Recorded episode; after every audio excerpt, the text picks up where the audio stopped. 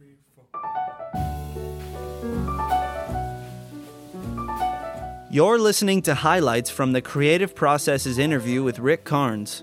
This podcast is supported by the Jan Michalski Foundation.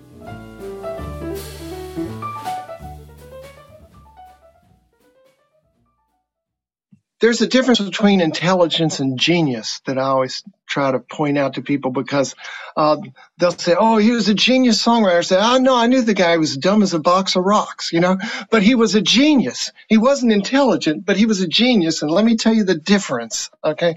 The difference is that intelligence can find an answer that no one could ever think of. Genius is the person who finds the answer that was right in front of everybody all along, and no one saw it but him or her. You know, genius is finding the simple solution that was right in front of everybody, and no one saw it. That's genius. And I I, I realize real genius every time I hear uh, a country song um, by one of these guys that makes these really, really simple lines and just tells the truth as directly as possible. And then you ask yourself, could I make that line any better? And you realize, no, I, I, I can't write, I can't write that any better. You know, Harlan Howard was the master of the perfect, simple line.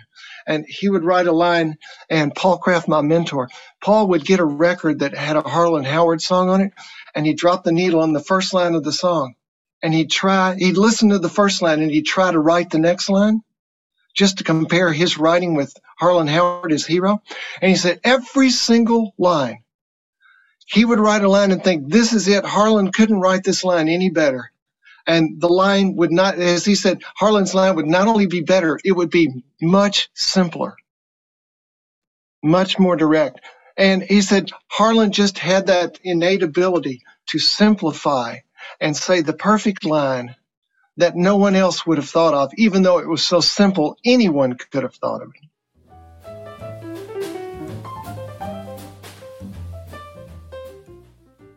About thirty years into my songwriting career, one day, I had written everything that I could possibly write, nothing else to write about. But then I remembered that um, that Zen thing about everything seen in its proper light is holy, is sacred. You know, e- even the simplest thing has its place in the universe and is just as important as everything else. Even the things that you think are the most important, like money or cars or something like that, something as simple as a cup of coffee is just as important. It has its place. And so I started writing songs about nothing. I know that it sounds crazy, but I was trying to find smaller and smaller things to write about. And one day I walked in and I Um, I had nothing to write about, so I wrote about a pencil. And then I wrote about a cup of coffee. I wrote a song about a five dollar bill. I was trying to write songs about nothing. And I realized that the songs about nothing worked if I did one thing, if I told the truth. If I was making up stuff about this thing and trying to make it seem more important than it was, it didn't work. And so if you're stuck for a way to say something that you think will make it commercial or you think will make it meaningful or great, don't. Just make it truthful. If you just tell the truth, it will work.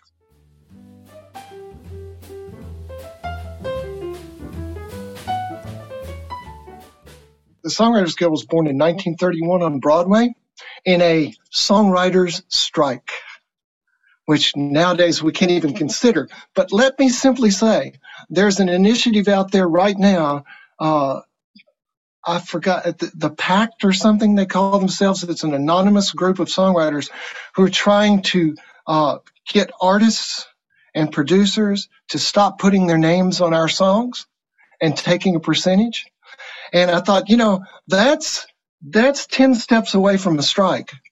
But it is the same impetus, the same idea, the same energy out of which the Songwriters Guild was born. And I'm glad to see things starting to come back around full circle, because you have, you, nobody gives you power.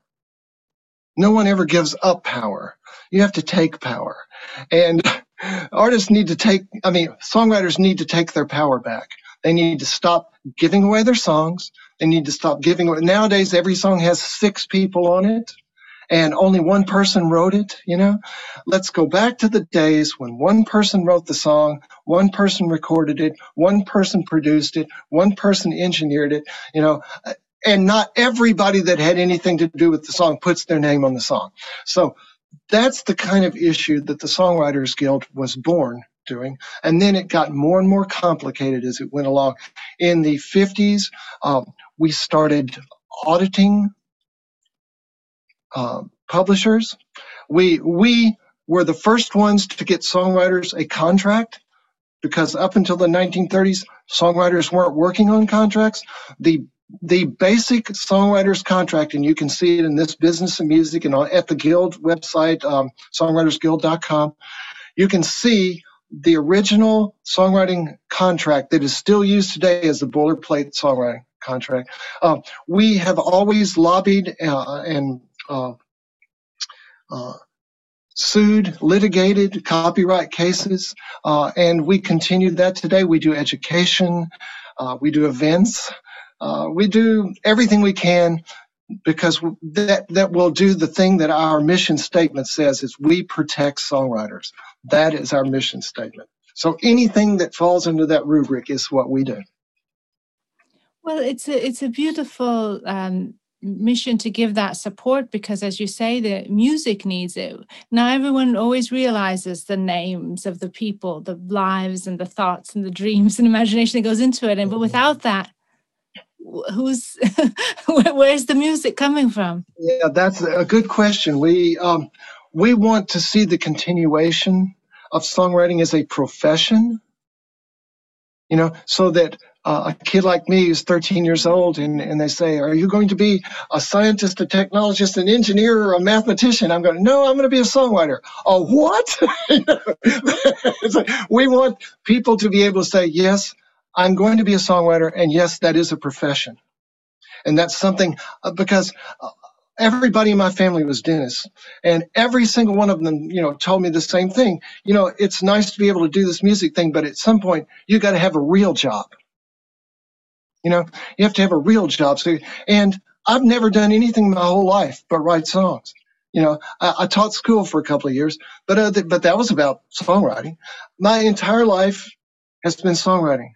Okay, I fear that the next generation isn't going to have any guys like me, no girls, no anybody coming up that can say, I'm going to be a songwriter my entire life. And that's what I'm striving for. I'm striving for a profession of songwriting, because I truly believe that songwriting is an art that grows over time. You get better at what you do. And if you have to stop doing it at twenty-five so you can pay for your rent, then that's the death of art. And we must promote careers in songwriting. Mm. And because it nourishes us in so many ways that we don't even understand, and allows us to speak to people. Songwriters create the meaning in people's lives. You know, and we don't, you know, whenever, when you're, when you're married, you have a song. When you fall in love, you have a song. At a funeral, they play a song. When people go off to war, they're, you know, singing a war ballad. I mean, songs create the meaningful moments in people's lives. People bookmark the moment they met and kissed for the first time with a song. Songs are the bookmarks of your life. Your life is not going to have those meaningful moments cemented into your heart and soul without those songs. That's a critically important job. That's worth paying for. We hope you've enjoyed listening to these highlights. To listen to the latest episodes or learn more about participating in exhibitions or interviews, click on subscribe. Thanks for listening.